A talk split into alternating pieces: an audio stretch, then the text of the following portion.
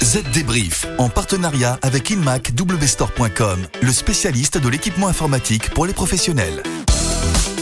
Bonjour à tous et bienvenue pour un nouvel épisode du Z Débrief, votre podcast sur l'actualité de la transformation numérique.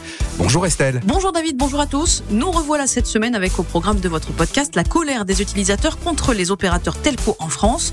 Une étude du gendarme du secteur démontre que même si des progrès ont été faits, les défaillances sont encore importantes. Dans ce podcast également, le mea culpa de Microsoft à propos de politiques restrictives de licence en Europe, plus précisément en ce qui concerne les acteurs locaux du cloud. On va aussi parler d'une attaque informatique très originale, mais aussi ensuite des bienfaits du télétravail hybride. Une étude complète fait le point sur cette question. Et enfin, nos conseils pour prévenir la perte d'audition causée par des écouteurs. Et pour finir, le point sur une attaque informatique méconnue mais dévastatrice avec Louis Adam de la rédaction de ZDNet. Il détaille pour nous ce qu'est le SIM swapping. Allez, le Z débrief, c'est parti. Les dernières infos. Commence donc par le dernier bilan annuel de l'ARCEP, l'autorité de régulation des communications, à propos de la qualité du service proposé par les opérateurs de réseaux de télécommunications français. En 2021, c'est encore une fois mauvais. Plus de la moitié des utilisateurs qui ont saisi le gendarme des télécoms ont affirmé avoir rencontré un problème avec leur opérateur ou leur fournisseur d'accès à Internet. Allez, soyons optimistes, David. C'est moins qu'en 2020, puisqu'alors ils étaient 69% à être mécontents. Dans tous les cas, ces chiffres montrent bien que le problème de la qualité de service persiste. Et c'est particulièrement vrai concernant le téléphone fixe ou encore pour la fibre de SFR. Et ce, même si les concurrents ne font pas beaucoup mieux. Et pourtant, les opérateurs se sont engagés à réduire les défaillances liées pour beaucoup à la sous-traitance. Ils promettaient des techniciens mieux formés et qui respectent les règles de l'art. Cela n'a pas empêché les collectivités locales de tirer la sonnette d'alarme récemment suite à de nombreux soucis rencontrés par les entreprises et les particuliers sur leur raccordement à la fibre. Oui, la fibre, c'est clairement le point noir qui concentre en ce moment toutes les critiques. Parlons maintenant de ce mea culpa de Microsoft. Souvenez-vous, nous en avions parlé dans le Z débrief. Le groupe était montré du doigt pour ses pratiques concernant ses politiques de licence vis-à-vis de ses concurrents dans le cloud computing en Europe. Microsoft fait en effet payer plus cher ses clients qui souhaitent utiliser des logiciels Microsoft dans des environnements de cloud concurrents à Azure, le cloud de Microsoft. Eh bien, après un dépôt de plainte et le début d'une enquête, voilà que Microsoft promet d'assouplir les règles d'octroi des licences. Et cerise sur le gâteau, le géant américain promet aussi de donner aux fournisseurs européens de services de cloud une assistance pour permettre aux logiciels Microsoft de fonctionner dans leurs environnements, bref, d'aider ses propres concurrents. Elle est pas belle la vie? Ouais, je demande à voir. Allez, maintenant, une nouvelle histoire de ransomware. Encore une, me direz-vous. Oui, mais l'histoire est intrigante. Elle a eu lieu au début de cette année et serait l'œuvre d'un groupe de pirates iraniens désigné sous l'exotique nom de Cobalt Mirage. Ce même groupe est aussi parfois nommé APT-35, Charming Kitten, Phosphorus ou encore TA453. Ces pirates ont exploité les vulnérabilités de Proxy Shell pour accéder à distance à des systèmes vulnérables. Ils ont pu ainsi scanner des réseaux et voler les données de plusieurs victimes. Mais chose étrange, ces cibles choisies n'avaient aucune valeur stratégique ou politique pour l'Iran. Oui, il y a une autre originalité, la manière de réclamer la rançon. Les pirates ont envoyé son montant sur une feuille de papier imprimée sur une imprimante de la victime. Y était inscrit une adresse email de contact et un compte Telegram pour discuter du déchiffrement et de la récupération des données. Original, effectivement. Une histoire qui me donne l'occasion de vous rappeler qu'il est recommandé pour se protéger de telles attaques d'appliquer les correctifs de sécurité aussi rapidement que possible afin d'empêcher les pirates d'exploiter les vulnérabilités logicielles. Mettez aussi en place une authentification multifactorielle et surveillez l'utilisation non autorisée ou suspecte d'outils et de services de partage de fichiers.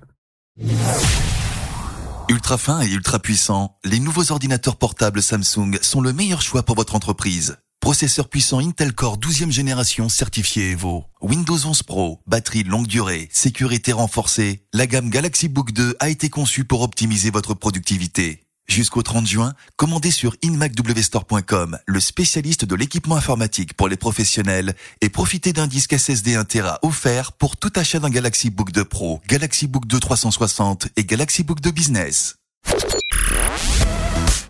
Le chiffre marché. Les chiffres clés de la semaine sont deux à trois fois par semaine. Nous parlons bien sûr encore une fois du télétravail et des bienfaits qu'il peut apporter aux entreprises qui l'ont adopté.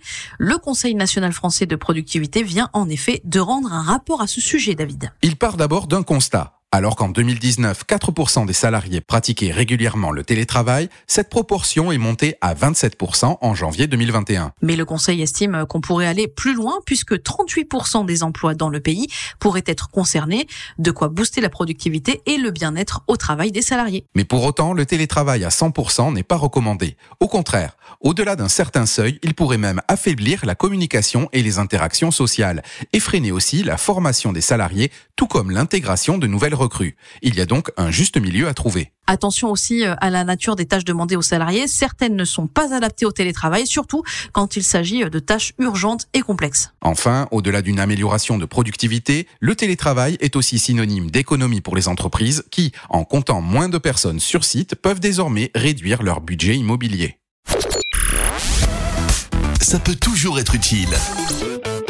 Et maintenant, c'est l'heure de notre rubrique conseil. Aujourd'hui, quelques astuces pour prévenir la perte d'audition occasionnée par euh, l'utilisation d'écouteurs.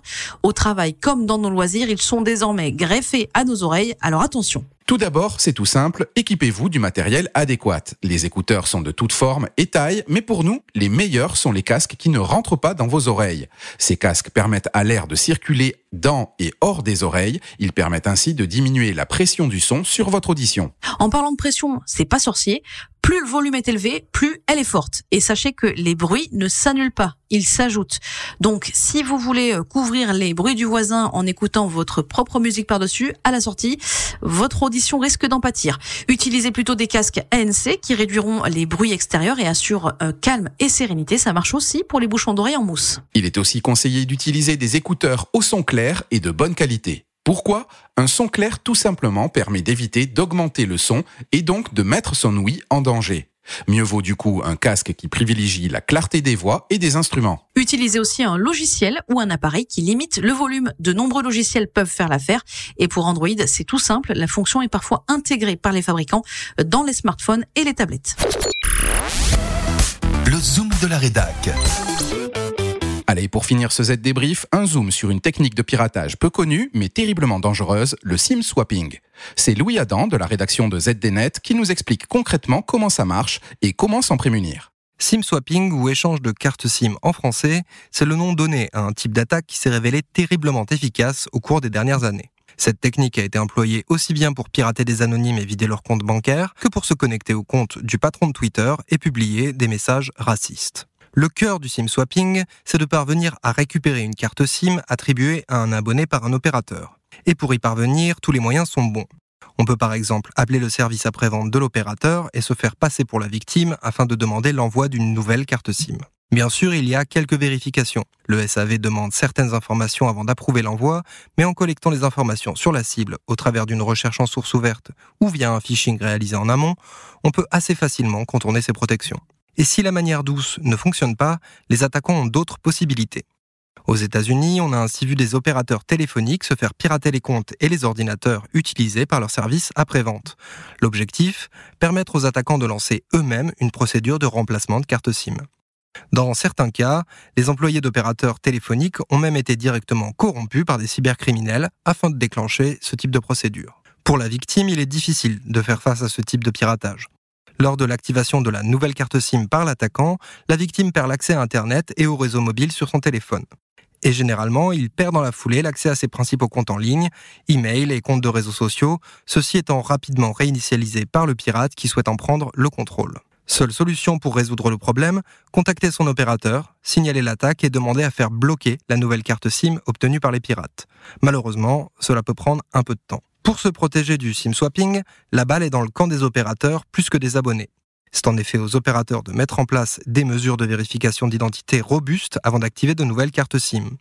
En France, les opérateurs promettent que ce type d'attaque reste pour l'instant marginal. Pour une victime, la meilleure protection reste l'utilisation d'une clé de sécurité physique pour l'authentification multifacteur plutôt qu'une authentification basée sur le SMS. Allez, le Z débrief, c'est fini pour cette semaine, mais votre podcast reste disponible sur toutes les plateformes d'écoute comme Spotify, Deezer ou encore Apple Podcast. Si vous aimez Z débrief, n'hésitez pas à nous le faire savoir en ajoutant de petites étoiles ou des commentaires. N'hésitez pas non plus à écouter ZDTech, le podcast de la rédaction de ZDNet.